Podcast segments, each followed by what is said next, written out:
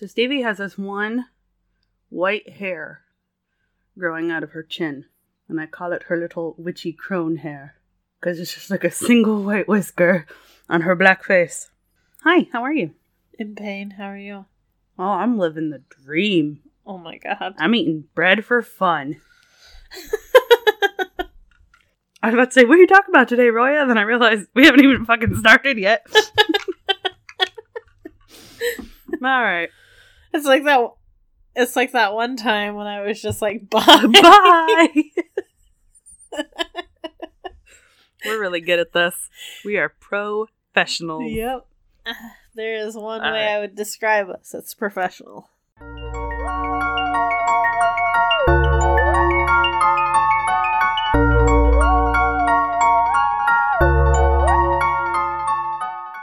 Welcome to The Strange and Unusual, where we discuss the strange and unusual. This is episode 40 of our series, seeking out the weird, the unexplained, and the devious from around the world. I'm Casey, And I'm Roya.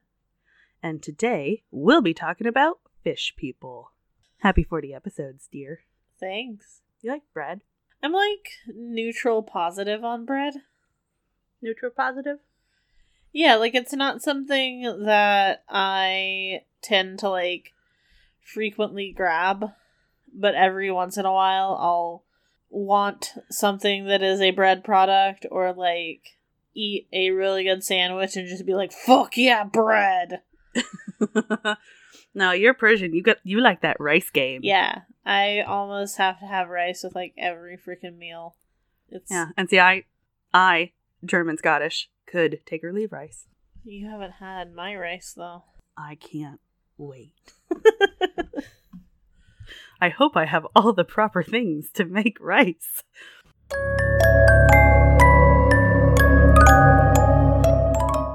Cool. What are you talking about today? We're talking about mermaids. So, what are you talking about? I'm talking about mermaids in Asia, Africa, and Australia. Right. I'm talking about mermaids everywhere else.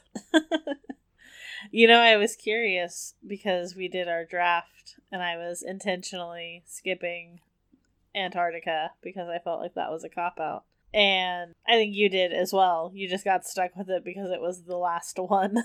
but I was curious. Just wait, my darling. I was about to say because I looked into it wait. too. I was curious. Like, is there a mermaid legend in Antarctica? Well, since I have an even number and you have an odd number, and I have four and you have three, I'll go first. well, I think I should go first with one of my stories Oh, fine. because well because I have the OG mermaid. the first. I have the first mermaid. Well, go ahead. Tell me about her. Okay, I will. So sassy. You don't have Stevie here next to you, like judging you, so that's why I have to up the sass game. Oh, okay. Yeah, I locked all of my judges outside. I went out to get a drink, and Jaja is just curled up like in Elisa's arm as she's playing video games, and then Roxy is between her feet. That's really cute.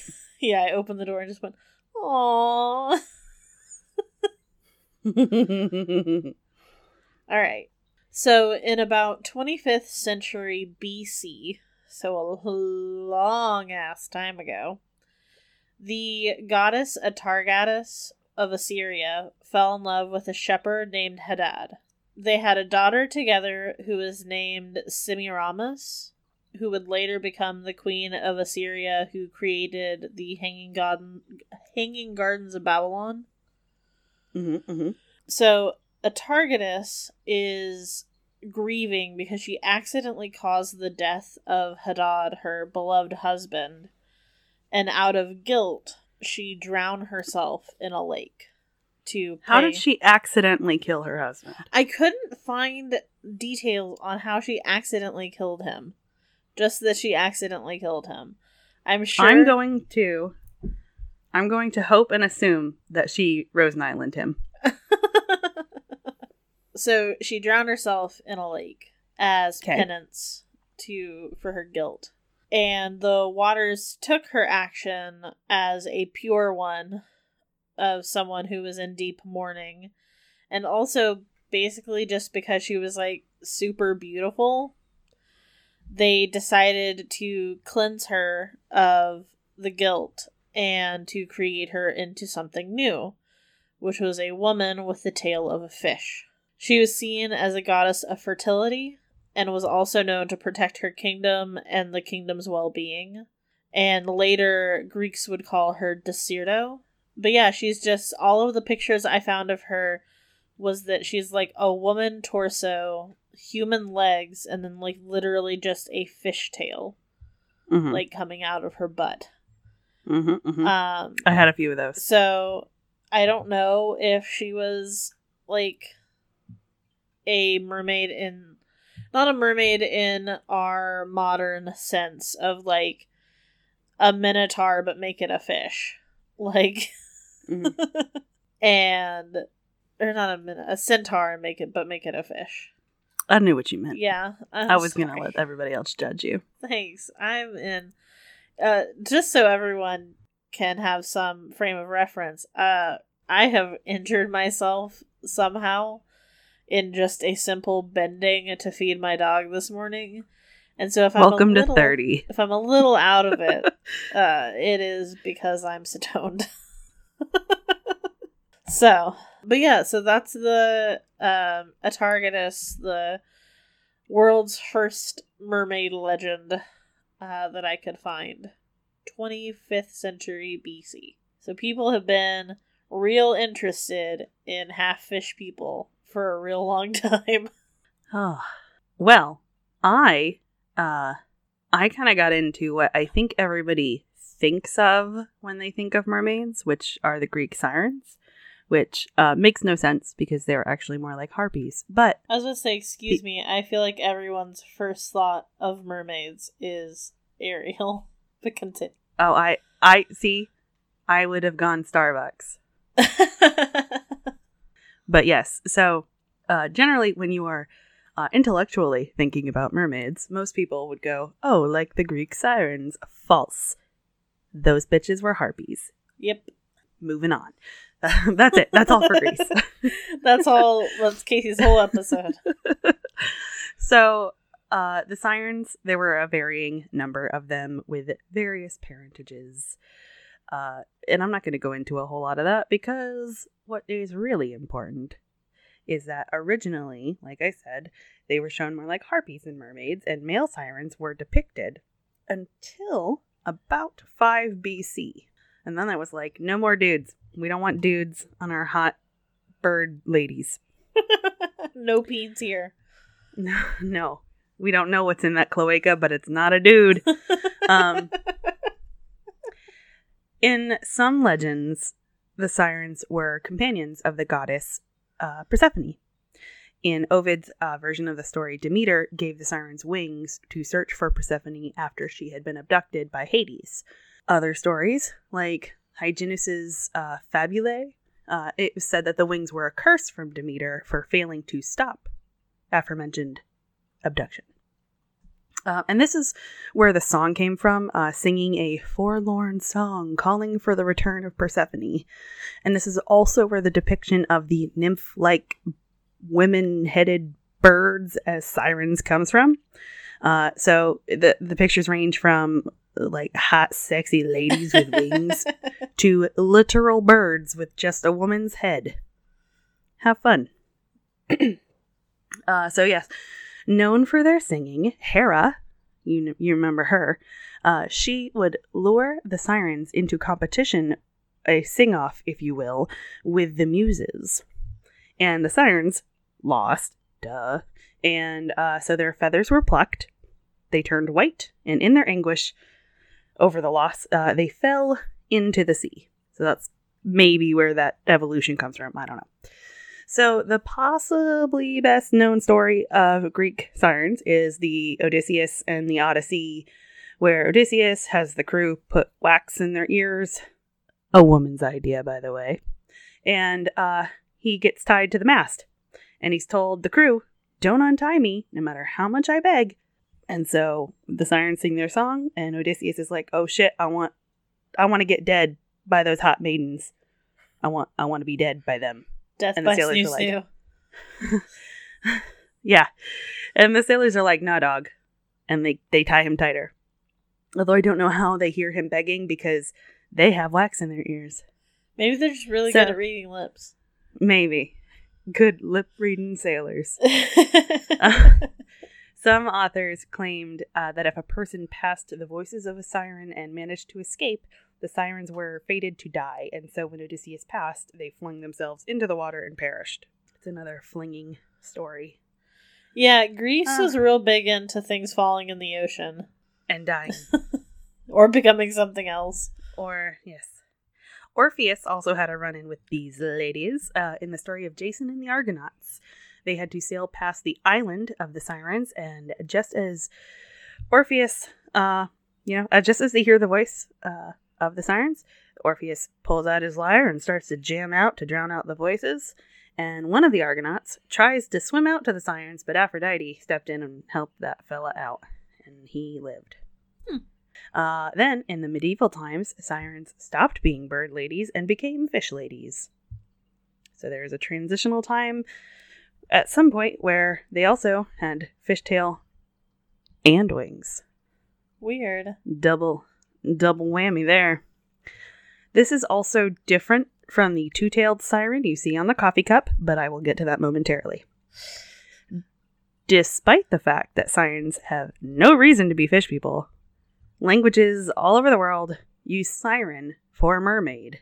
Yep. Um, Albanian, Bosnian, Croatian, French, Italian, Latvian, Polish, Polish, Portuguese, Romanian, Serbian, Serbian, and Spanish, just to name a few. Uh, and they're used interchangeably. Um, there was one fantastic story of the Greek princess Thessaloniki. You remember that story about Thessalonica I think so. and the and the stone that bled? Yes. Yeah, this is her town. Ah. She was the sister of Alexander the Great, uh, and she turned into a mermaid. He supposedly went on this trip to the Fountain of Immortality and brought back some water and washed his sister's hair, because, you know, like that's what brothers do. totally normal. and when Alexander died, she was so torn up that she flung herself into the ocean. And then she was a mermaid. And so then she I would mean, approach boats and If be it was that easy. right? She'd approach these boats and be like, yo, is Alexander the king alive? And the correct response, he lives and reigns and conquers the world. This answer pleased her, and she would calm the waters, but any other answer would turn her into a gorgon, and the sailors would meet a terrible watery death. Sick. Watch out. I wonder if it has to be specifically like those exact words or if like That's if you said like he lives and also he reigns and he also conquers the world and like just added some extra articles in there or something. yeah. Or if it was just like, you know, yeah, he Yeah, lives. alive. He's a badass. We love it. Yeah. Like Dope. He's hanging out with Snoop and Martha. He's got this. Um the the last one I'm going to talk about for Greece is Triton, son and herald of Poseidon and father of Ariel. Yep. Not really. that is how I understand his story, yes. he is the god of Lake Tritonis. Uh, sailors would have difficulty navigating this lake, and so Triton created a plot of land, now the island of Thera, and sailors would rest there while Triton would casually come up and give them directions back to the sea. You just take a left at the dog doing its business, and you'll be right there. You know? That's what I imagine. Uh, he's often depicted as half man, half fish, unlike Poseidon, who is often uh, more anthropomorphic, uh, except for in recent times when he is made to look more like a mermaid. Um, he also plays a conch shell like a trumpet. And sometime during the Greco Roman period, Tritons became the generic term for mermen, which always makes me think of Zoolander. Merman! Did you ever see that? it's been a very long time. And he's in the bar with his dad, and his dad's like, You think your mom would be proud of you swimming around like a goddamn mermaid? And he leaves the bar and he goes, Merman. Merman. That it's so good. But yeah, that's what I got. Uh, I don't know how many back and forths we're gonna do before this gets into a, you know, a thing, but Okay, so you want me to do one of my countries then? I don't know. I don't I mean, I could tell you about the earliest surviving artistic depiction of a mermaid. sure, let's do that. All right, that's England. Welcome to England, everybody. Uh, so, this depiction is in the Norman Chapel of Durham Castle. It is one of the earliest artistic depictions that still survives, and the chapel was constructed in 1080 AD. So, not 25 BC, 1080 AD. Still pretty old. Yeah. Uh, mermaids at this time were sometimes used to symbolize temptation, which still holds true in many facets today. Um, but others suggest that a mermaid was recognized as representing an individual composed of a soul and body, like the duality of humans in a Christian world, I guess. Hmm.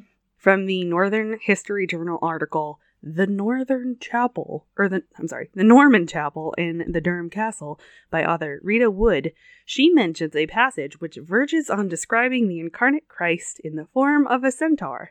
Our Redeemer is, in one and the same person, both the horseman and the rider of the horseman, which sounds to me kind of gay, but I guess it's a context thing. Also, great Google search. Was Jesus a centaur? Have fun. There are many forums. That's all I'm saying. I read a lot of weird shit about Jesus the centaur. Anyway, imagine having to crucify a centaur. you would have to have such a strong cross. That's that's six limbs you have to nail. Man, I'm our, going to hell. our cross would look real different. That would look way different.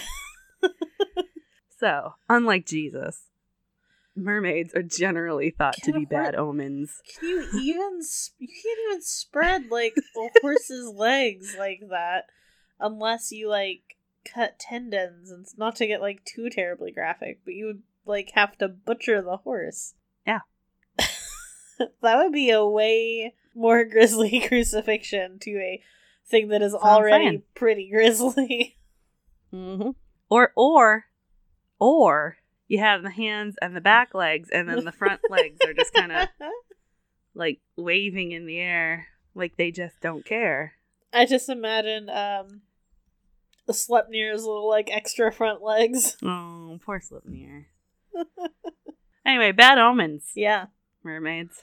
There's a uh, there's a Cornish story of the mermaid of Zennor, uh, and she went to church, and she fell in love with the best goddamn singer in the church. And one day he followed her home, and neither Perfectly normal. seen again. Ah. Yeah, don't follow girls home, especially from church. Uh, the end. actually, actually, the story is actually very lovely, and there are tellings where she has asked her father to give her legs so that she could find him, and it's all terribly romantic. She cries diamond tears, and he finally says, "Okay," after a thousand times. Uh, but to, suffice to say, this piece of folklore stuck with the town, and the parishioners at Saint Serena's or Senara's, Sen, yeah, Senara's church, they commemorated the story by having one of the bench ends carved into the shape of a mermaid. There's also the story of the Exeter incident from 17, 1737. Um, and on November 10th, eight fishermen pulled their nets on board and discovered a human ish person with two legs and a tail, like you said. Hmm. So, according to the story, all eight men were interviewed separately and described as having, or described the creature as having, um, the, the men weren't, the creature was, described as having webbed feet like a duck, the face of a man, and a tail like a salmon, and it stood around four feet high. They claim that when the creature was brought on board, it jumped up and ran away, and when they caught up to it, him, it, the, they, they were lying on the ground, moaning like a human as they died. Aw. So, less than a century later, in 1812, a crew claimed to hear music in Exmouth, about 10 miles away from Exeter on land. The crew claimed to have been hearing music coming from a creature which was human like, with a fish tail. It was described as having webbed fingers, a long oval face, seal like, but more agreeable with hair on the crown and the back of its head. Seal like, but more agreeable. More agreeable. I think seals look pretty nice. Yeah, like they're they're ocean dogs. Like Yeah. they're cute. And only 11 years after that, sightings were again reported in Exeter of a creature in the River Exe with two legs below the waist, like the one seen in 1737. And according to a report in the Devon Times, the creature, quote, had resemblance to a salmon from the waist down, and that it ran from the bemused onlookers till it was knocked down and killed. People are trash. Yeah, I'm like, We don't know what it is. Let's fucking kill it. well, I mean, people are humans are just like, we know what it is. Let's take selfies with it. Yes. Let's pull this dolphin out of the ocean and take a picture with it. Yeah, dolphin or sharks or people are stupid. Yep, yep. Yep. But then But sometimes that's England. sometimes you'll be like, you know, on the beach and you might come across a whale and just think, man, I wonder what would happen if I jumped inside of it. Uh, If you want to know what that's like, you can listen to our Patreon episode about some gushy ass whales. Yep. Segway. That episode dropped on Sunday. Yep. You can enjoy that, and we'll have some fresh beats for you coming up this next Sunday or something. Anyway, yeah, so that's my story about England. Okay. So, like it was said earlier, one of the continents that I got was Asia. And there's a ton of mermaid legends in Asia. Mm-hmm. But a lot of them fall into Hindu and Buddhist belief systems. And because of this, I did not include those stories. They're really interesting, and I encourage, if you're interested in mermaids, to go and look into them if you wish to. But I didn't want to risk doing them a disservice, so I did not include them. Oh, I talked about the Christian ones. Sorry. Well, I well it it's like it's more we're more familiar with Christianity because we were raised around it, whereas I wasn't raised around Buddhists or Hindu people to know enough of like accuracy versus inaccuracy in what I'm reading. Right. Um, so we'll start with uh, Indonesia. So in Indonesia, one of the more interesting stories I found was a retelling of a story I'm familiar with called The Crane Wife. So the story goes basically that there's this fisherman who catches a small but beautiful golden fish, and he takes pity on the creature and does not eat it. And he goes back to work, but then when he comes home, bam, clean house. What's the smell? Whoa. delicious hot dinner on the table, but who? So this goes on for a few days. When he comes home, his whole house is clean and there's food on the kitchen table for him, like piping hot, ready to eat. So finally, he decides to wait around and spy and try to figure out who is breaking into his home and doing all of these nice things. So he had kept the fish at home to make sure to kind of keep it safe so that no one else would catch it and eat it because he thought it was such a kind of pitiful but beautiful creature. Mm-hmm. And so as he's left for the day, he comes back around and he's peeping through his own window, basically, into the house, and watches as the fish transforms into a beautiful woman. Oh. He rushes inside and proposes instantly.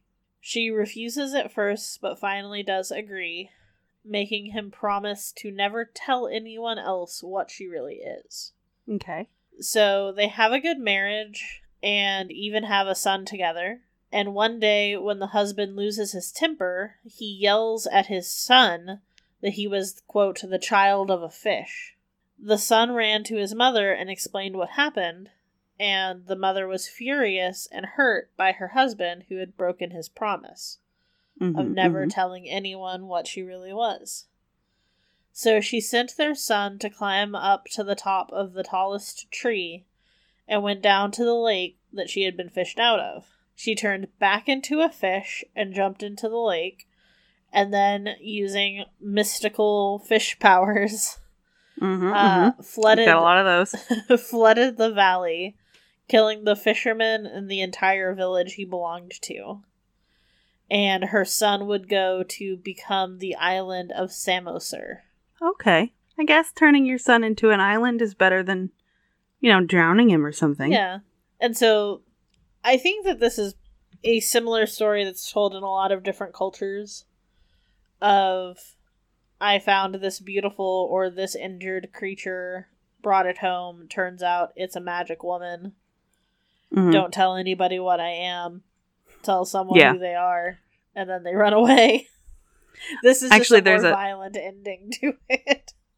There's a similar story in France that I talk about. Very, very similar, but we'll get there.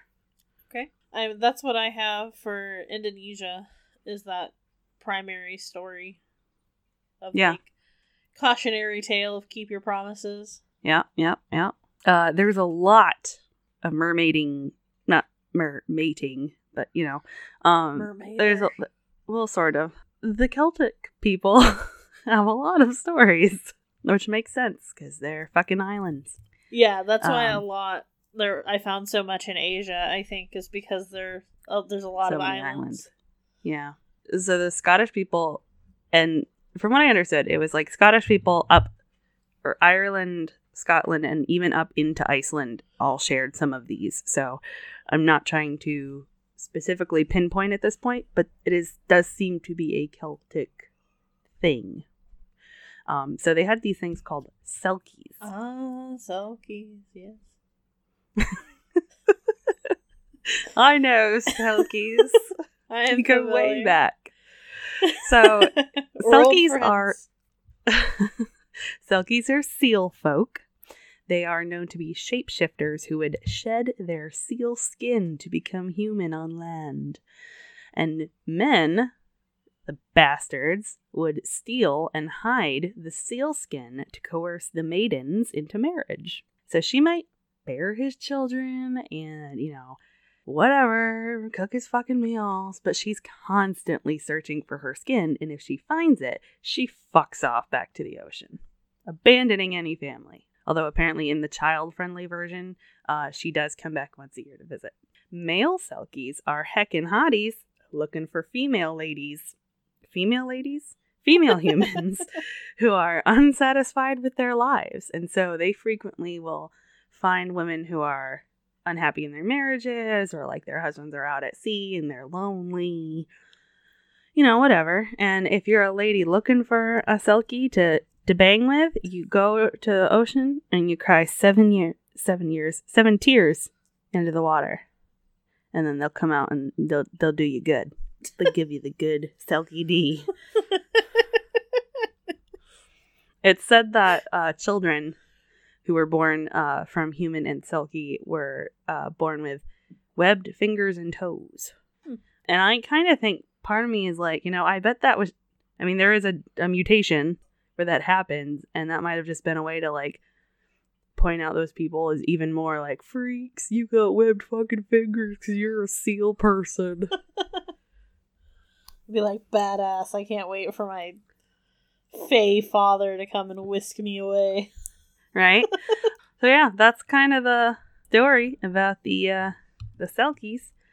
I was trying not to take eight years to talk about that. Uh, the Irish people also have the Merrow, and they are sometimes also seal folk, but are generally more of an Irish thing. So they have a special magic red hat, and it is you need to wear your magic red hat to travel between land and sea. So men would again steal your fucking hat and make the Merrow their wife against their will. Fucking guy. And so Merrows are thought to have long green hair. It's a gorgeous woman from the waist up and a fish-like body uh, from the waist down with green scales. Yeah, they gotta make webbed sure they got those titties. That's the important Mhm, mhm, part. mhm. Yep. Uh, they are also known for luring men beneath the waves. Good. Serves Male versions are grotesque with pig like features and long tusks, which is apparently why females sought out men on land. Makes sense. Uh, mermaid sightings were reported in Ireland as recently as 1910, when one was seen in County Clare. One local said that mermaids were a bad omen, as the last sighting in 1814 was followed by the Great Potato Famine. I didn't look up what happened in 1910, but I bet it was bad. Probably uh wasn't that um World in- War One, influenza? maybe. That's in the U.S. It was 1918. So, all right. Well, uh, then we have the ceasg of Scottish myth- mythology. Uh, that's a half woman, half salmon, and she can Delicious. shapeshift into a human. She would sometimes marry a human, which many famous Scottish sailors claim to be the descendants of ceasgs. And it's said that if a marriage ended in the ceasg uh, returned to the sea, which, you know, she would, uh, she would watch over her babies and keep the seas calm as they sailed. I am entertained by the name because The kiosk? yeah, because I'm just thinking of a kiosk. No. And then it's just like the they're the sons of kiosks like those sunglass hut kiosks in the mall or whatever. No, I kept thinking that too, but it is spelled very differently yeah, I because, imagine. you know, Gaelic. Yeah. But, um, But that's just the pronunciation, that's all I could think of. Yep. If she was captured against her will, she could grant you three wishes to get her freedom. I'd probably just be like, I wish you would marry me. I wish you would marry me. I wish you would marry I wish you would- me. Have the sex with me, because I'm lonely, milady. Tips, Fedora. So, this is another one that has extended all the way up to Iceland, and it's my last Celtic one because I gave up after a while. Sorry, guys. Uh, so, this is the story of the Finfolk. These are also shapeshifters. They lived underwater in a kingdom called Finfolkaheem original. They did have a summer home in Orkney on a magical vanishing island called Hildaland. Uh, Finfolk were prone to piracy, raiding, destroying ships, and abducting humans to make them slaves. They were said to transfer so fast. So, like when you're out in the ocean and you see like a glint of light and it's just like real quick and then it's over, Uh-huh. um, that's supposed to be the the quick light uh, reflection is supposed to be the magic of the Finfolk transformation. That's interesting. Uh, What a if one odd, like a, such a specific trait. Yep. Yep. if you were ever caught by one, if like one was trying to abduct you, you throw a silver coin, and then they go, "Oh shit, silver!" and they run for it because they want that money. Same. They want that money. If they succeed in finding a human to bone, they will suck the youth out of them. Well, that sounds violent. And and if a Finn folk woman marries a Finfolk man, um, she is doomed to turn into an elderly lady and go on to land to make money for her and her Finn husband. And so so it was it was basically a way to um it was like the witch hunts is like oh you're a old lady living by Mhm. yourself with cats so you're a fin lady and you're you know a bad person it was kind of like that so if you lived alone and you had cats you were a fin wife and you were a person to steer clear of or to possibly kill Yay! Yep. Fun times what a fun time to be alive. Like the golden years, you would even say. yeah oh darling oh i have a box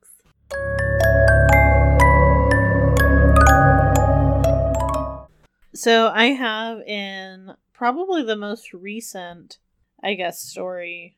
Um, I don't know of yours, but of mine for sure. So in Laos, in 1974, um, I'm gonna butcher the shit out of this name. Pho Vieng, I'm not even Ins Insisingma Insisingma. So Pho was a child soldier, and he was That's caught sad. in the middle of an explosion. At the same time, he got shot in the leg.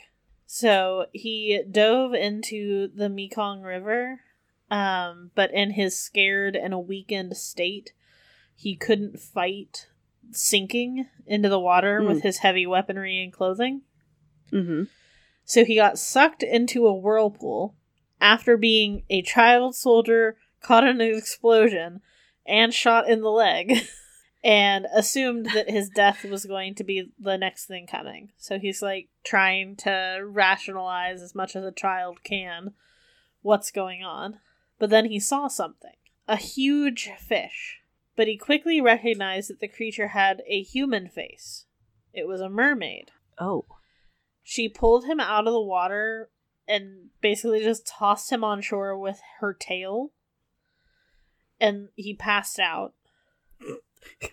And he woke back up on the shore. And the villagers who found him said that he had been saved by the underwater folk and only those that are of kind nature and would like only those who were nice people basically or good people would be blessed by their assistance. Okay. And so he took that as a sign and an opportunity to turn his life around from what he had been going through and everything. And everyone who he had been with at the time thought he was dead. So he took that chance and actually stopped, you know, playing games of war and being involved with that and instead became a monk. Okay. That's nice. That's so- a nice story. Yeah, it was 1974 mermaid sighting. Okay. So I'm going to do a quick overview of the Rusalki. They're a Slavic water spirit. So they are the spirits of women or nymphs. And so originally, it's thought to be like a Slavic pagan sort of thing where these spirits or nymphs would come out of the water and in the spring they would dance, dance in the fields.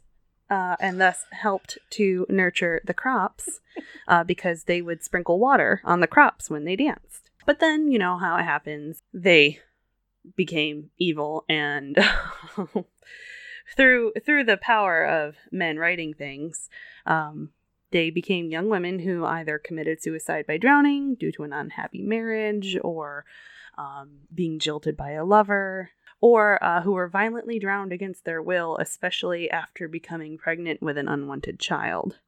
Um, and they would become these vengeful spirits, essentially, that would blame men and children for their fates. Uh, same.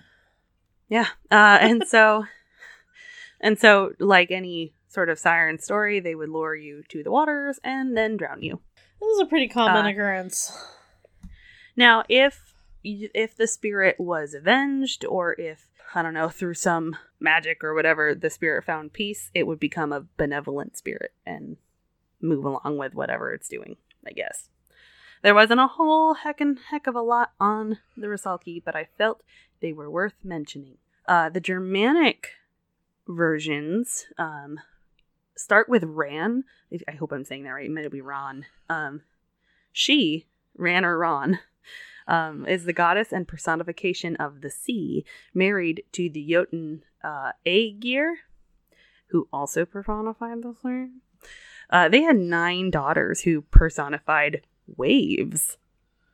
So Ron is said to use a net to capture fishermen and pull them below to hold them to her bosom with or without her, their consent. And that's like her big thing. She's got this net. She catches people. She goes, hey, baby, and holds them next to her.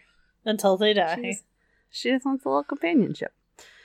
Um, and so then you have Lorelei of the Rhine, which is a pretty famous one. Um, so in some stories, she's a water nymph and the daughter of Rhine, uh, who would spend her days beneath the water, would sit on a pinnacle of rock, known as the Lorelei Rock, in the moonlight. More often, though, she is a beautiful maiden who threw herself into the River Rhine in despair over the faithless lover, and she was transformed into a siren. She's known for singing her song and distracting the sailors and fishermen, and they would crash into craggy rocks. Also, I mean, you look like you want to say something. Well, I was just saying that I think it's interesting to listen to you go over a lot of these European stories and legends and stuff and seeing where they picked and chose Ariel Mm-hmm. From. Yeah. because there's a lot of like her dad's King Triton, and they have what seven daughters because they have a, each a daughter Yes. each for the seven seas or eight daughters, one for each of the seven seas, and then Ariel. Yeah. and like you know, so then the sitting up on a craggy rock and singing, and Yep. yeah, there's just a lot of. I think it's interesting to listen to your stories and see like, oh, that's where they got that aspect for and Ariel. like the the one uh the Cornish story, the Mermaid of Zer- Zennor, uh she was a singer in some of the stories, so that really yeah, you're absolutely right. Uh it's like Disney cherry picking. Yeah, well, there's a couple of mine too where um I think some of Ariel and Ursula's design Mm-hmm. is referenced in mine too. It's just not as heavily as in Europe. European stories. Uh there's also a Germanic one that I just want you to look up because it's so fucking funny looking. The Sea Satyr. what? And I'm not saying anything else. I'm just leaving that one there for you to imagine and have fun on Google because holy shit, I was not expecting that. You're welcome. He just looks like a Capricorn. Right? But he is like a the goofy looking one.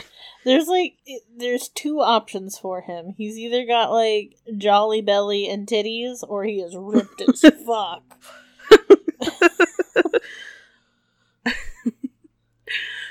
Oh man. Well, that moves us on to Italy. Uh so that famous Starbucks siren we were talking about, Yeah. They, Starbucks themselves, claim that it's from a 16th century wood cutting from the Norse variety. Uh, but the earliest depiction of a two tailed mermaid is actually from 7th century Italy in the Otranto Cathedral near the Mediterranean.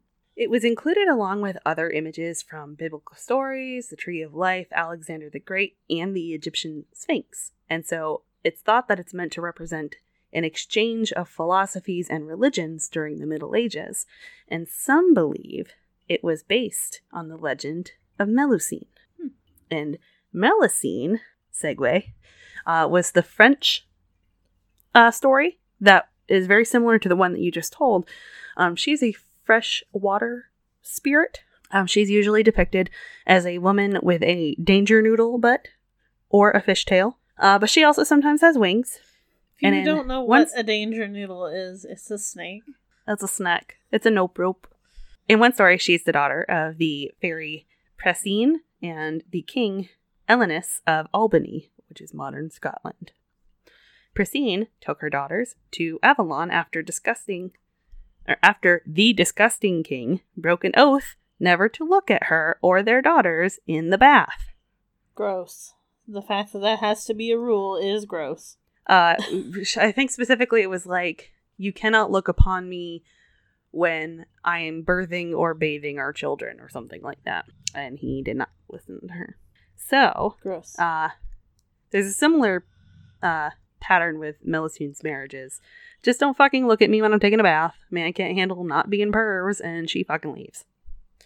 In other versions, Melusine is sought revenge against revenge against her father, and she locks him and his riches in a mountain. Pressine is pissed and punishes her daughter for disrespecting her father because parenting. and Melusine was condemned to take the form of a serpent from the waist down or the form of a mermaid every Saturday. And what is the Norse bath day? Friday, isn't it? Or no? it was Saturday. Saturday. Friday is Friggs Day. Yeah. Yeah. So I just thought that was an interesting. Anyway, so she marries this dude Raymond, right? And he and she says, "Hey, leave me alone on Saturdays." But again, can't fucking resist. So he sees her in her true form, and she's like, "All right, look, I forgive you, but you can't fucking talk about this." So then he calls her a fucking serpent in front of his court during a disagreement. And so she turns into a dragon and is never seen again. The end. That's how I want to go out. And just be like, fuck this. I'm a dragon now. Bye. Yeah. Maleficent it. Without the death of me, the dragon. Yeah. Just turn into a dragon, then like set everything on fire and leave. Yep. What else you got? Let's let's hear you for a minute, minute here. All right. So, um, in the Philippines, uh, mermaids are called sirena because Hey. the Philippines were colonized by Spain. Yep. Yep, they were. So, a lot of shared terms for things that did not exist yet in Tagalog. But, like Casey said, they're not so much the idea of the Greek sirens, where they are bird people. These are actually aquatic creatures. And they're also where I feel like Disney might have drawn some inspiration for Ariel as well. Okay. So they because of this, they are often accompanied by gentle sea creatures. Aww. Specifically, they are described as being uh, accompanied by dugongs, which are like manatees, Mm-hmm, and sea turtles. Which I mean, if I got to just like chill with a couple of ocean creatures, they'd probably be on my list. Yeah. I love a manatee. Yeah, I want to go. There's a place in Florida where you can uh, swim with manatees. I don't ever want to go to Florida. I mean, I don't either, but I want to swim with manatees. Sorry, Floridians. I'm not. I'm not going there. I'm not sorry, Floridians. But yeah, they're like uh, rescued, like um, rehabilitated manatees that have been like hit by boats or whatever, and so they'll have them there. And part of like how they pay for their care and feeding them and stuff is by having you like be able to go in and swim and hang out with them Mm-hmm. and it just sounds super fun. They look like big Roxy, big water Roxys, and I love them. um, so they also sing and draw not the dugongs but the sirens and draw seafaring people to their deaths. Uh, but unlike the Greek sirens, that's not their ultimate goal. It's kind of an incidental thing that happens hmm and that they're often described as actually being very gentle by nature and sort of polite and kind of quiet creatures. Okay. And they're seen as a type of guardian of the water. There's also in the Philippines there's two other kinds of mermaid stories. So the Sirena is one, and then they have the Siyokoy, the Siyokoy, um, which are green skinned humanoids that sometimes have webbed limbs, but also sometimes they have tentacles instead of arms or legs, Okay. which I think could be some inspiration for Ursula. Mm-hmm. And um, they're much more predatory, predatory, predatory, and animalistic than the sirens. They will often eat people that are in the water and are accompanied by similarly aggressive sea creatures such as eels and squids. Mm-hmm. Mm-hmm. This this ties into one of my Polynesian things actually, so that that checks out. The third aquatic mermaid like creature that exists in the Philippines um, is called a kataw. And they're similar in appearance to the sirena, uh, but they have gills and fins on their limbs. And they sometimes disguise themselves to trick humans into drowning. Hmm. So they'll appear as human and like need help in the water or whatever. And when people come out to try to help them, they're like, haha, now you're gonna drown. Bye. yeah. Um, The they can Scottish had one of those too. They were called the Blue Men of Minch. I didn't talk about them because they weren't really mermaids, but they're like aquatic blue dudes, like the Blue Man Crew that just chills in the water. and murders people. And when you get close to them, you realize, oh no, these people are blue. But by the time you realize that, it's too late, and you think they're drowning, but they they just drown you instead. Uh, Sorry, continue. you're fine. The uh, also can control the ocean. They are reportedly responsible for summoning typhoons and tsunamis, and can also turn water into ice. Mm. So that's the three. Basically, got the good one, the evil one, and then the the other one. Like this kind of neither good nor evil. I guess aside from the tricking humans into drowning. I mean, yeah, yeah. Uh, I've only got like two things left in Europe since I got through so many of them. So if you want to continue, I mean, I've only got one more in Asia, so if we Okay. split it up. All right. Uh, my next one is the Netherlands, uh, and so this isn't as much of a lore thing as it is a fun story I heard, uh, which is there was a alleged mermaid who was captured after a dam broke, and she was pulled ashore, and like in many stories, earned her leg achievement when she got on land. so. Uh, they cleaned her up and they started taking her to church and made her convert and all this sort of thing. And she couldn't speak. So she was never able to communicate with anybody, but she seemed to yearn for the water. So she was constantly trying to run back to the river, but was always stopped. And it turns out this may have just been a deaf, mute lady who really liked swimming. Welcome to the Netherlands. They're just like, no, come back, accept your lord. yep. But I like swimming. I don't I know like what you're talking about because I can't hear you. That's right. so yeah, that's it. That poor That's another. That poor lady. um, so the last one that I have for Asia is Japan. Mm-hmm. So this is um where the picture you sent to me uh comes into Oh. play. Lobster bib. Lobster bib, which is now gonna have to go on the Instagram. Yep. So Japan has a legend called the and I the Ningyo Ningyo Sounds right. or literally human fish. so it is described as a fish with the head of a human. Mhm, So mhm. body That's what it looked like. But full ass fish body, human head stuck on the end. They could hang out with the sirens, who were lady faces on birds. Yeah. There you go. So um it's commonly described as being a the head of a human woman. Um, but Mhm. it can be a man. It's just more common to see it as a woman. And is often depicted having a pair of golden horns, three eyes on each side of its torso, and a carp like tail.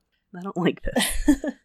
One was reported as being seen in 1805 and was described as being 35 feet long, requiring to be shot four by 450 rifles to be defeated and killed. Why?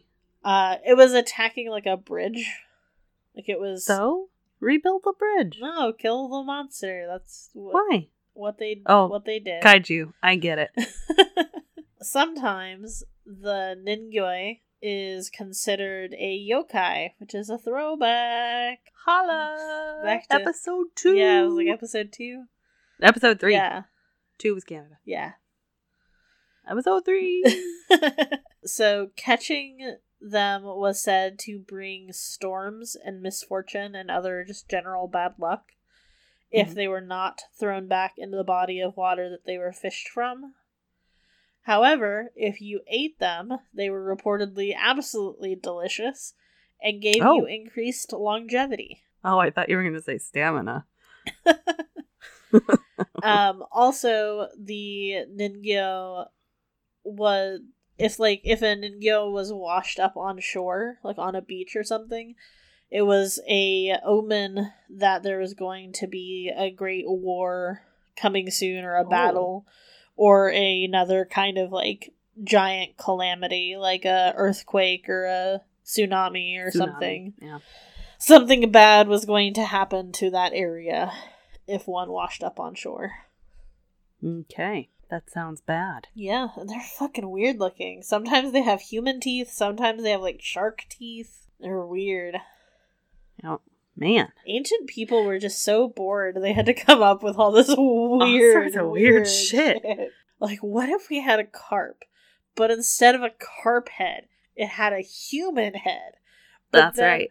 Also, what if it had horns? So the picture that uh, we were referencing is I kept seeing this picture of this this fish that she's talking about with its human face, and like it looked like it had a samurai dress on, and so I thought it was going to be a samurai fish. It's not a samurai fish, and I feel sad. No.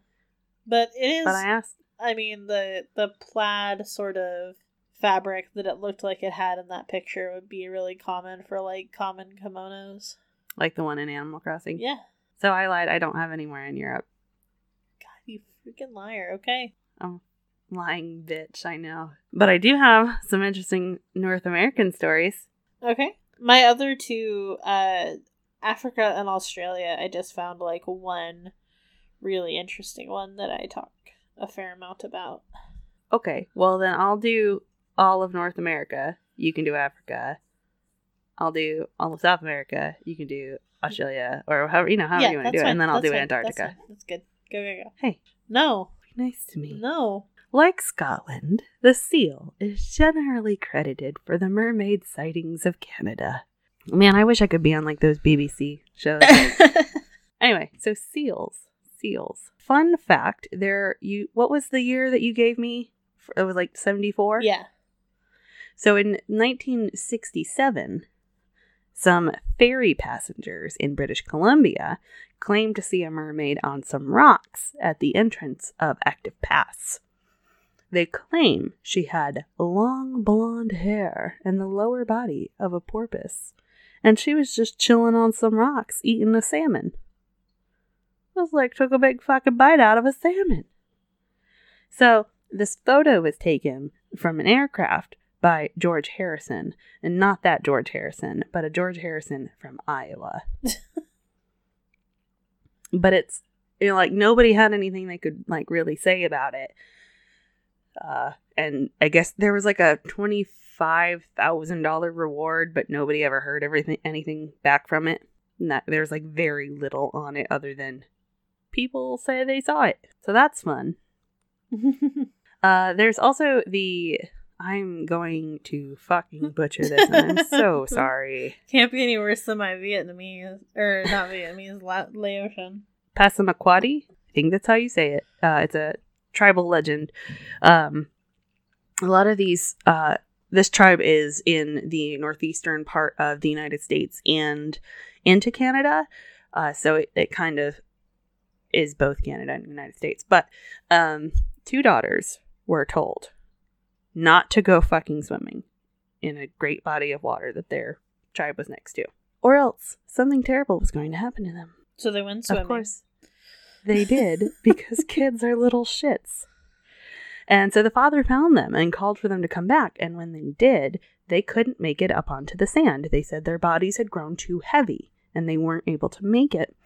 It turns out they had grown all slimy and they had a serpent tail from the waist down. How would you not notice? Right? so, um, after sinking from the weight of their heavy tails, the slime made them beautiful with long black hair, large black eyes, and silver bands on their arms and neck. I mean, upgrade, Right? I need to find some of this beauty slime. right? There's also an Inuit story of Sedna, and I think you're gonna love this. There's like five fucking different stories of Sedna, so I just picked a few that I really liked.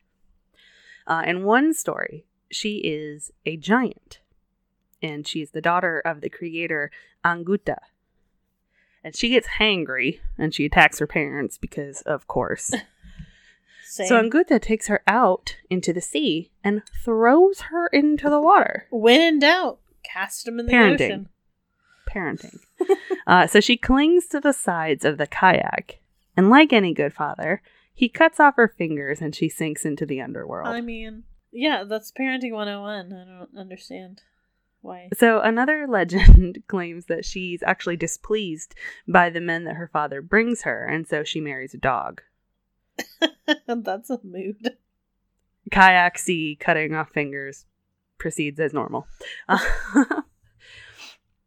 In another legend, though, a hunter comes and says, Hey, I want to marry Sedna. And she keeps refusing all these dudes, but then her dad's like, You know what? Yeah. And so he gives Sedna a sleeping potion and then gives her to the dude. Gross. So she wakes up in a nest surrounded by a whole bunch of fucking birds.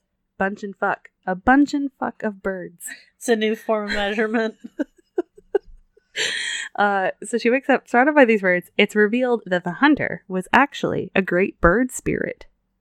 And so her dad gets pissed and comes and tries to rescue her, but Birdman gets angry and causes a big storm. So, in desperation, dad throws Sedna into the sea. Again, she clings to the side of the kayak, but her hands freeze. Her fingers fall off. She falls to the bottom of the ocean where she grows a fishtail. Sans fingers. Sans fingers.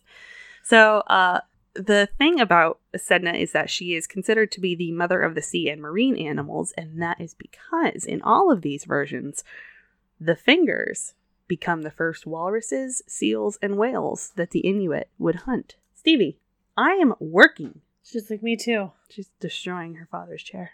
So yes, that uh, that is what happens to her. So she like falls in and like there's art of her falling into the ocean and the blood coming out turns into fish and all this other stuff. Hmm.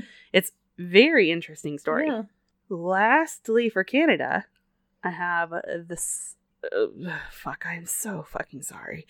Sabawelinu? Sal, sab, Sabawelinu. they are water spirits of the legend, uh, of legend to the Mi'kmaq tribe. Mi'kmaq tribe. So they are water people. Uh, they are sometimes also called the halfway people. Humans with uh, on, on the upper body and then fishtails. These creatures have power over storms, and they aren't known to harm people as long as they're given the proper respect.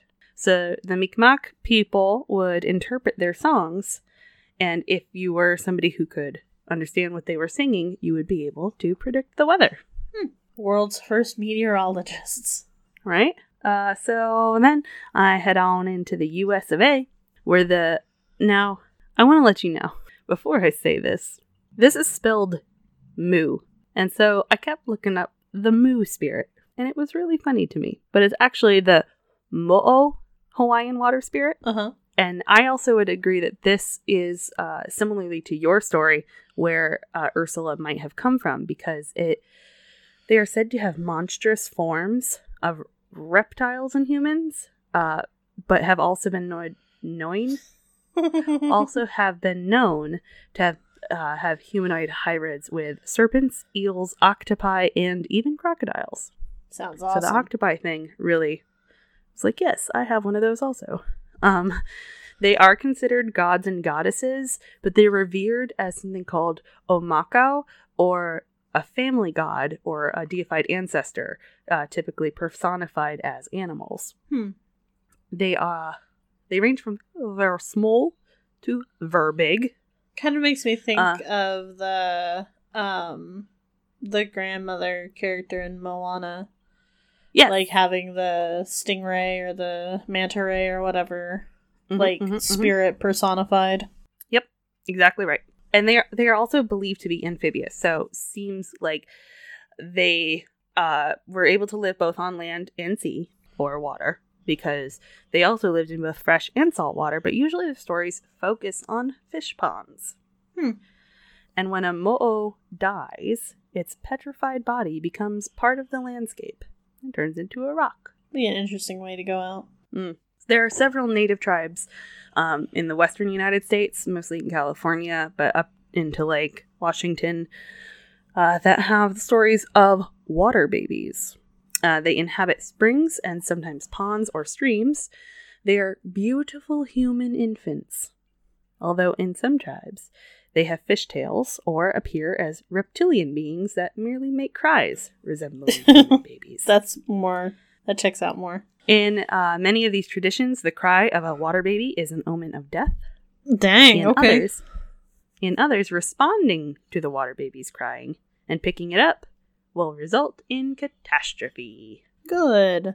Uh, I don't know if you get into the Fiji mermaid hoax at all in your story. I do not. Uh, are you familiar? Yes. Okay. Well, I'm d- But our to say. listeners might not. P.T. Barnum of the of the circus renown. the circus variety. the circus renown. Uh, in 1822, he decided to have a monkey sewn to a fish. I hope they were both dead. Uh, and build it as a mermaid, the Fiji mermaid. Uh, and from what I read, it was thought to be done by a Japanese fisherman. So, interesting stuff. He made a lot of money. Yeah. Big hoax. You can still um buy remakes and stuff of the Fiji Mermaid. So, there was also a mermaid sighting in Ko- Kauai Point, Hawaii. Hawaii. Uh, April 12th. Here, here's a date for you 1998. Dang, you had the most recent one. Photographed by dive master Jeff Leicher. Uh, actually, you know what? When I was doing my research, though, uh, I saw one from 2009 in Israel. I'm just saying, could have could have been you. uh, so she had a long flowing hair and one of the most beautiful faces that dive master Jeff Leicher had ever seen. She was allegedly keeping up with a group of dolphins. All 10 of the people on the boat witnessed this incident, and he claims that, quote, about an hour later, we arrived at the point where we were diving. I was photographing some colorful fish with my underwater camera. Suddenly, I felt something brush against my leg. She shot by me like a streak of lightning and then turned and came back past me, swimming the other way. I just aimed the camera and started snapping pictures. I kept shooting as she broke free for the surface and swam away. Unquote. Thank you for clarifying that there was an Uh. Weekly World News had Love pictures analyzed Weekly News. Oh, so uh, by three noted photography labs, in quotes. Uh, all three said that the photos were genuine and have not been tampered with. oh, I mean, of course. it's a reputable news Absolutely. outlet. How else will you know what's going on with Bat Boy? So this is definitely fake. Uh, also, John Smith in 1614 was said to have seen a green haired woman who was, quote, by no means unattractive. It was probably a manatee. Also, probably a work of fiction because it turns out John Smith was nowhere near the, quote, West Indies at this time. And uh, so it's what people think is like, somebody was writing a story about John Smith, and then people were like, "Oh my god, this is John Smith saw a fucking mermaid," and it was like, no, no, he didn't actually see a mermaid. Also, fun fact: there are over a thousand professional mermaids and mermen working full time in the field of mermaiding in the U.S. Yeah, that was something that I found in Australia that I had to navigate around because evidently professional mermaids is a very Yep. lucrative employ Yep. in Australia. And so I had to like, no, real mermaids. No, not real mermaid. God damn it. Ah, there's uh, a story of one La Tlanchana from Mexico. Uh, she was considered the mother spirit from the water. She lived in lakes, not the ocean. Uh, she had an upper body of a woman with long hair and pale skin, the lower body of a black water snake. Uh, so she wore a crown and necklaces and a string of aquatic creatures around her waist, which is kind of weird. It's like if Aquaman decided to just wear like a bandolier of fish. He's kind of fucked up. Uh, she originates from Mexico's indigenous Otomi people, predating even the Aztec Empire, as the goddess. Uh, oh fuck me. Okay, I tried to practice this. Acapaco, Acap, Ahacapo. Yeah, okay. I'm not going to say that anymore, though. So she was a benevolent god, the goddess of intuition and the future, and she was called upon to deliver omens. Later, though, when the Aztecs came and like took over everything, she was adopted by them and given the name Atlaton Tonan Chane, which became Tlanchana. Eh, I can't speak these languages. This version was not a purely benevolent goddess, and if she was sighted, or if she was slighted, um, she would wrap her tail around a human man and drag him underwater where they would drown. So when the Spanish tried to eradicate all pre-Hispanic beliefs, the legend of the Tlachana lived on, and so the Spanish decided to change their tactics, and thus the Tlachana form became that more of a European mermaid. Um, and I was gonna get into the Caribbean some, but a lot of those ended up just being a blending of African and European cultures because it's kind of what the Caribbean is. And so I figured I would let you talk about the African stuff. And like uh there's one it's basically Mami Wata. Um and it's Mamiwata as La Sirena or the siren. Yeah. So anyway, that's North America from me, your pal Casey. So let's continue talking about Mamiwata. Let's do it. and venture out to Africa. So, in West, Central, and South Africa, along with African diaspora, diaspora which is a new word that I was not familiar with, Mm. um, which is basically people who were enslaved and the descendants of those same people. So, people who were displaced out of Africa who continued on the African beliefs and traditions.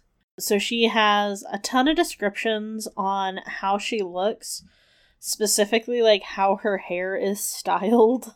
There's a Mhm. lot of discourse about what Mami Wata's hair is for some It's, reason. im- it's important to an African woman.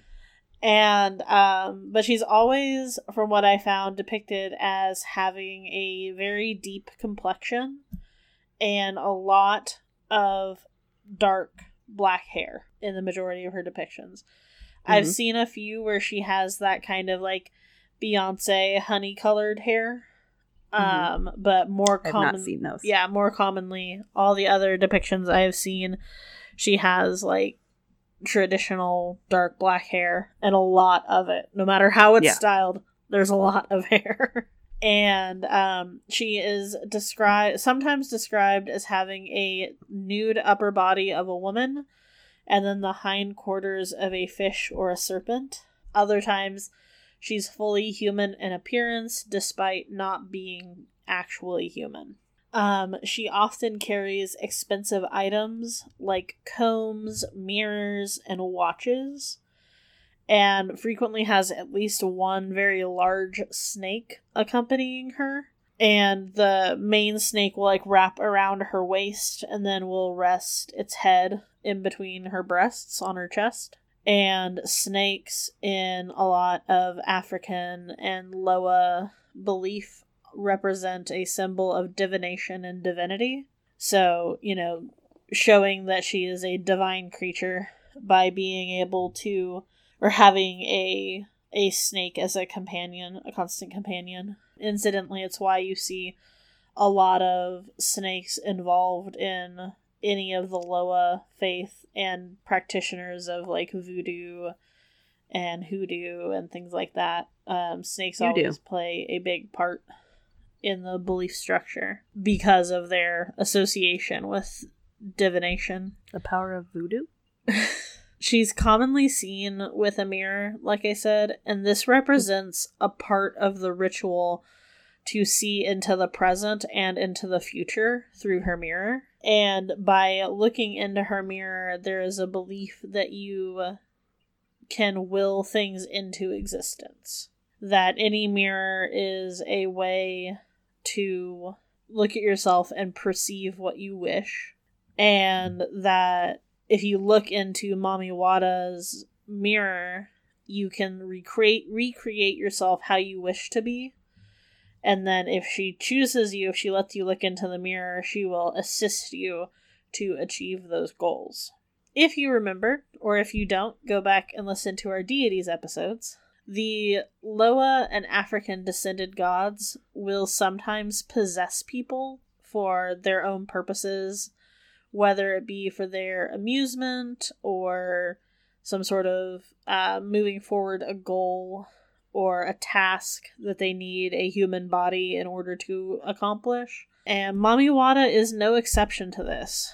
So she will often abduct people when they are in the water swimming or boating and will take them to her realm that's basically a paradise, like an aquatic paradise. Mhm. Um, sometimes she lets these chosen people go and they will return from the water with completely dry clothing and a new spiritual understanding. Um, often they will grow wealthier, uh, become more attractive, and generally be more relaxed and in a better disposition. I Having need that. having been chosen by Mamiwata to have her kind of blessings. And she's also tied very closely with healing and with um, maternity and not necessarily childbirth, but like giving people children. Mm-hmm. Like uh barren women will often worship Mami Mamiwata. Um it said that if you are the same angle Mamiwata and Oshun are very similarly like tied together deities, but Mami Mamiwata specifically has the like mermaid side of things, which is why I talked about her more here. But it's a belief that if you, you know, pray to and worship Mamiwata or Oshun, if you are a barren woman who is seeking to have children, that that is the Loa deity to worship in order to have a child. Okay. And if someone gets sick with an incurable or like terminal disease, Mamiwata is also often blamed for it. Oh. And the so basically the illness is sometimes considered uh it's co- sometimes considered a side effect of her taking an interest in you because she is the only person that can heal you from these incurable diseases.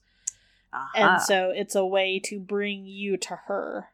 So she will give you this disease that only she can cure so that you in hopes that you will seek her out for help through blessings. right. Um, There's a lot of different things that go along with her just like any other Loa deity as far as like what is offered for her, um what clothing like she's often associated with um red and white which is interesting for like african faiths and beliefs because red is associated with like the male form and white is Hmm. associated with the female form and so it's interesting because she is a specifically like exclusively female deity that she would have a masculine aside associated with her Right. um, and there are still priests and priestesses that are Mamiwata priests, and they will do rituals still, and she's one of the still very frequently and referenced, frequently talked about and referenced, like African deity. She's seen as one of the more important or influential deities. Probably because Okay. of her relationship with healing Right. and disease being such a prevalent thing in Africa for so long. And there's a lot I was even seeing even found like how a few years ago when Beyonce did her like Grammys or VMA I think it's VMAs.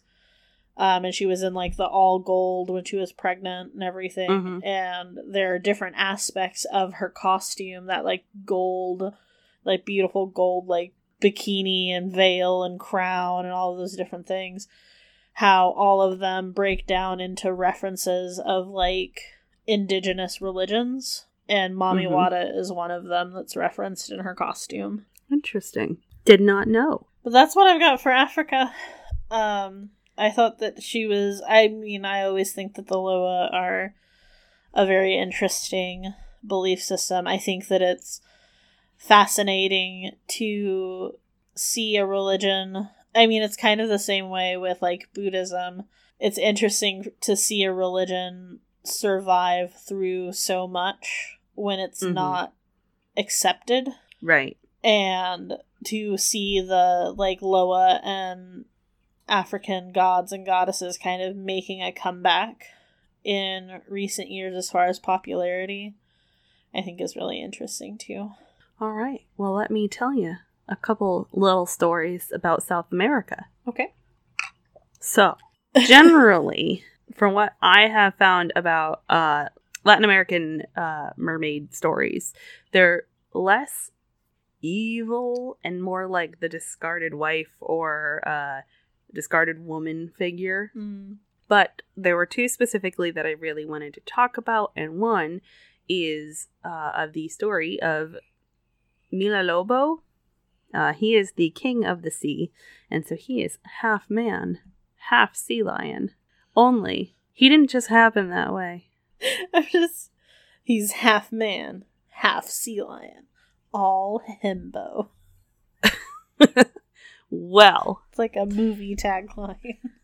so his dad was a sea lion, and his mom was a people. Zeus. Get the fuck out of South America. Millalobo married a human woman, and he had a son named Pincoy, and he had two daughters, Pincoya, and you guessed it, Serena. Siren with an A. Ah, Uh, uh, but this story isn't about Serena. This is about Pincoy, uh, who would help lost sailors at sea. And what I thought was really interesting about these two in particular, uh, so this is a Chilean story, if I didn't say that. What I thought about what was really interesting about these is that I found that they were very much helpful and not the crash your boat into Drag- some rocks, motherfucker. Yeah. uh, so Pincoya was described as the most beautiful woman in the world, and so she dances. She dances on a rock, and if she's seen facing the sea when she's dancing, it's a sign that there will be a lot of fish that year. Huh. But if she's facing the shore, it means you're gonna struggle to find food, friends. So- Sorry about that. Aquatic groundhog. Got him. Yeah. And uh, Pinkoyo or Pincoy and Pincoya were not just brother and sister. They were also husband and wife. Because you gotta keep that mermaid gene pool going, right? Yeah. So, yeah, fun times. Nothing Now, says fun here's a- times like incest. The Lannisters always pay their debts or something, right? Yeah, something like that. So, in Brazil, there's a legend of Iara. And if you don't know this fucking legend, you're gonna be like, this bitch is a fucking legend after I tell you this. I mean, you already prefaced it with that she was a legend. So, she's a mermaid of the Amazon River. She's often depicted with green hair, copper or light brown skin, brown eyes, and the tail like a river dolphin, manatee, or a freshwater fish. That's a wide variety of tail of options. things. Yes, it is. Maybe she switches them out like a nice pair of pants. I don't know. But she started her life as a human. So she was the daughter of a tribal leader known to be a brave and intelligent warrior. She was able to fight far better than both of her brothers. And she was so well loved among the tribe and she was respected. And so her brothers grew jealous and they killed her and they dumped her body in the river and then blamed the night goddess or the goddess of the moon Joxy for the disappearance. They were like, "Oh, that bitch Joxy got her. Oops. Oh no, what happened to to Ayara? We don't know." What bitches? But this was my favorite. In other stories, they came to kill her in her sleep, thinking she's outnumbered. She's fucking sleeping. We got this. But no, she was able to fend them both off, and she killed them both. And then her fucking dad punished her for the murder of her brothers, and she was drowned in a river. But Joxy pitied her and resurrected her as a mermaid, especially because she was blamed for that shit. Can you imagine? So, as a mermaid, Iara sought revenge on men because fuck the patriarchy, and she would sing gently if her man senses started tingling to lure them I smell man flesh. yes. So once they were entranced, they would leave everything behind to live underwater with her forever. She also might have just drowned them. Uh, I do love the idea, though, of like this magical man harem that she has under the water. I think that's just great. Go get him, lady. But those that survived the encounter and weren't a part of her magical harem ended up going crazy or having teeth marks on the side of their neck. In some versions, there was a man named Jaraguari uh, who met up with her and fell in love with her, and she was like, All right, I fell in love with you too.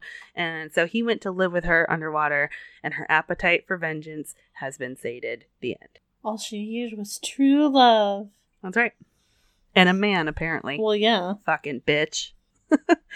yeah, that's uh I only found those two that I really liked in South America. Okay.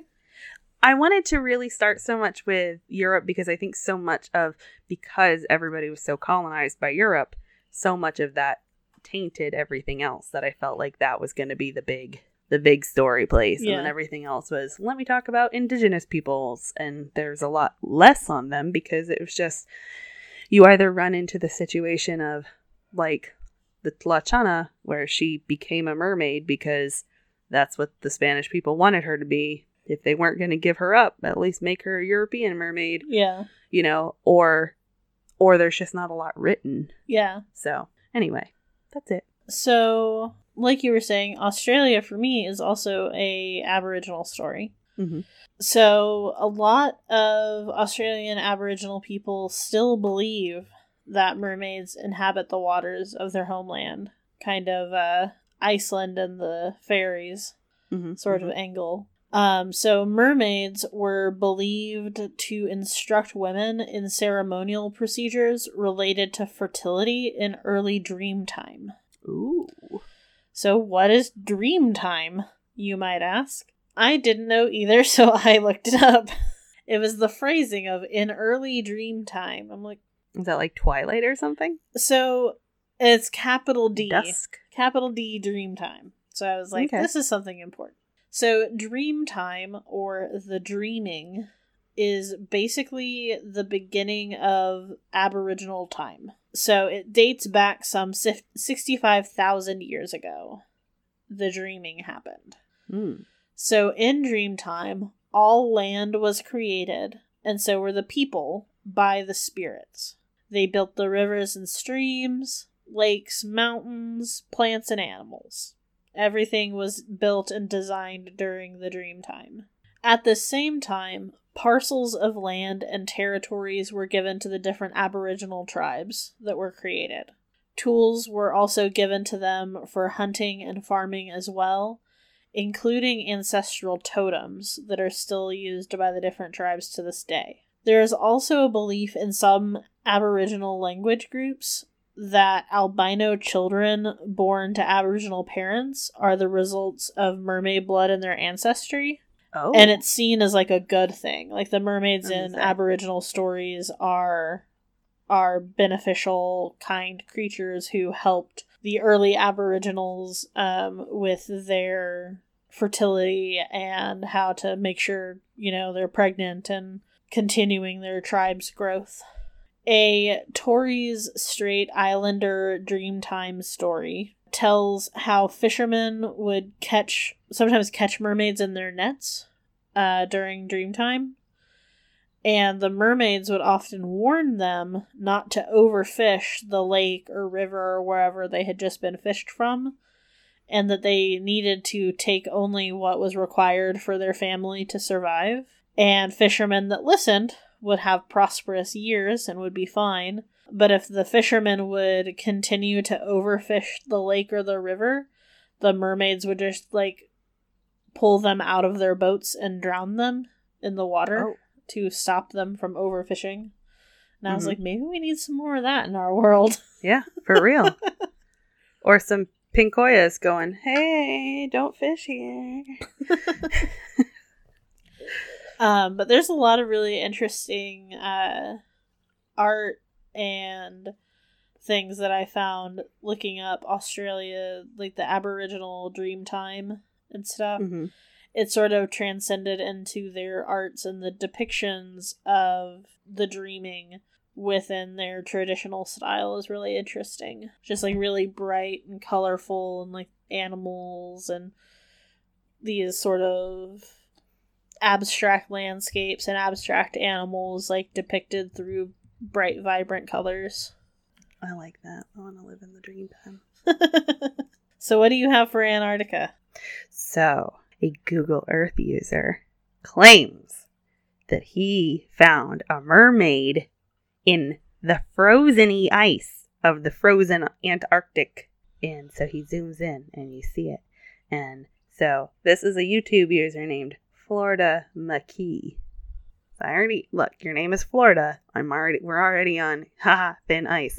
Uh, but he claims that there is no way the shape is a natural geological formation. He says, I have found many different things in Ant- Antarctica that seem like they are sea creatures, and I have found another one. And once again, it's inland. I think this is a result of melt, and there's a shape in the snow. It just cannot be explained by rock and snow. And it certainly looks like a mermaid. But I'm going to tell you, it's not a mermaid. it just looks like a damn mermaid. It's uh that Matrix thing or whatever. Yeah. So there's a guy who thinks there's a mermaid in Ar- Antarctica. That's the, that's mean, what I got. There will be egg on our face if it's a mermaid in Antarctica. I but- mean, for real. I don't think anybody's going to research that though. well, I mean, if things keep going how they're going, it might get researched whether we want to or not when it Oh, shows man. up in South America. That's right. Well, I'm not gonna lie. I don't think I ever want to read about a mermaid ever again right now. I spent the last 48 hours reading about nothing but goddamn mermaids. but I learned some interesting things. yeah. And what I what I thought was really interesting was that your Aboriginal ab uh, fuck I'm not, I give up. Your Australian story and my uh Indigenous people stories both seem to be very like um with Pincoya it was it they're both very like environmentally friendly stories and less I want to fucking murder you stories. Yeah. I mean, I think that that is the the truth of a lot of Native American and indigenous people stories that I've heard through like living in Oklahoma and everything as well is that it was always very focused on respecting the world that Yep. you live in. And while yes, you know, the an- the animals are a source of our food, if it wasn't for them, we wouldn't have that source of food. Mm-hmm. So it's being respectful and, you know, making sure that their population is able to survive so that your population can also survive. survive. But yeah, that's uh that's mermaids everybody. it was fun to do like one of the big sort of like cryptid stories. Yeah. I was actually genuinely surprised at the number of sightings that I read about. Yeah, I was too. I expected the one that I think surprised me the most because I just did not expect the story that I was researching was Japan. I thought Japan's like yokai story was going to be much more of like a a beautiful maiden wearing a kimono like like Little Mermaid but make it Japanese. And it was just like, no, it's this hellfish monster. Yeah. well, there was I was reading about two different things. One was the sighting of a mermaid at the Ki- Kei Islands, and there was another one that said that some temple has the supposed bones of a mermaid in Japan. So I was surprised that I did you didn't talk about them. Yeah, I looked and I didn't I did find in um it was more a misnomer, I guess, than anything. Ah. But in Japan and specifically uh Jeju Island in Korea, South Korea, there was there were all of these stories that came out about these mermaid women in Jeju Island and in a small area of northern Japan, and that these women could dive underwater and hold their breath and for so much longer. One sec. There was a yacht that crashed on Jeju Island in Korea and wrote about these women who could hold their breath way longer than they should be able to and dive so much deeper under the water than they should be able to and that they were reportedly mermaids was Hmm. Jeju Island has a tradition where the women a few times a year when the water is at peak like quality to do this will dive Ah, For- so they they've been training. Yeah. And so but they they dive for, you know, underwater creatures, for seaweed, for food. Mhm. And so they go under and they still do it to this day. It's still a tradition. And so these women have been doing this for you know, a few times a year every year that they've been alive or could safely do this and so they can just like hold their breath underwater for 3 minutes and you know, which at Yeah. the time was just like unheard of. And so people were just like, obviously these are mermaids. and like, no, they're Obviously. just women who are really talented at what they're doing. It's like, nope, must be mermaids because women are talented. at Nothing. yes, that's exactly right. So I found some stories that were like that, but they were just so misnomery and like I didn't feel it's like, you know, why would we want to talk about uh Columbus seeing mermaids that were totally Aw. just fucking dugongs? That made me laugh so much. I would when I so apparently apparently the uh the story goes that Christopher Columbus when he was searching for the West Indies found a mermaid and was like they're not as pretty as they are in the pictures. They look pretty masculine It was just so cuz you saw a fucking manatee, Yeah. piece of shit. So yeah. That's that's literally the story. yeah. I didn't You're right. I didn't feel like I needed to mention it, but it, it is a pretty good one now that I've said it out loud. Uh, Columbus was a piece of shit. yeah, fuck him. Anyway, Thanks for joining us today as we explored the strange and unusual stories of merfolk, water spirits, and all that jazz. My best NPR voice. Next week, we'll be taking a look at the strange and unusual in Pakistan. We hope that you'll reach out to us with your own experiences. We want your stories, your questions, and your feedback. Send us an email at strangeunusualpodcast at gmail.com. If you're sending a listener story, we just ask that you put listener story in the subject line so we can sort through those a little bit more easily. you can also find us. Oh, hold on. We want to know if you've seen a mermaid, so please send us that. We always do that, and I totally forgot. And I just want to say if you've seen a fucking mermaid, I want to know about it. If you have the blood of a mermaid, I definitely want to know about that. Like in your body or like in a jar?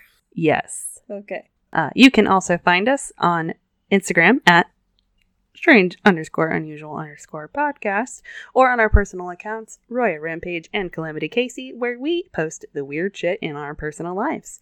You can find us on Twitter at underscore strange unusual or at Calamity Casey and at Roya Rampage. We're also on Facebook. Just search for the Strange and Unusual podcast. If you'd like, you can also join us over on patreon.com slash strange unusual, where we've been posting some really fun new topics to talk about for Patreon exclusive episodes.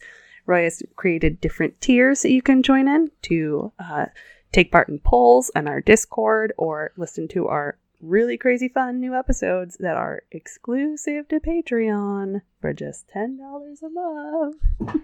Come help us. But we'd really like to continue doing this, and it would be really great if we could get your support because this does take quite a bit of time and energy. So, we understand COVID's happening, Black Lives Matter, everything is going on at this time.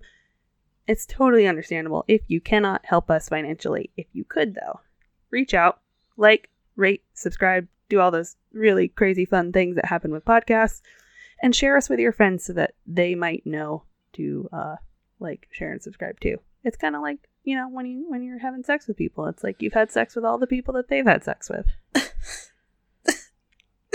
right? It's something like yeah, that. I it's don't know. exactly like that. It's, Roy is better at this than that's me. a, a perfect. I was doing so well. analogy. Algorithms. Also, if you leave us a review for our podcast, let us know, um, and we will read your review on air as long as it's five stars. Yeah, that's the bribe. yeah. So uh, that's it. Okay, bye. Bye. Never again. No more mermaids.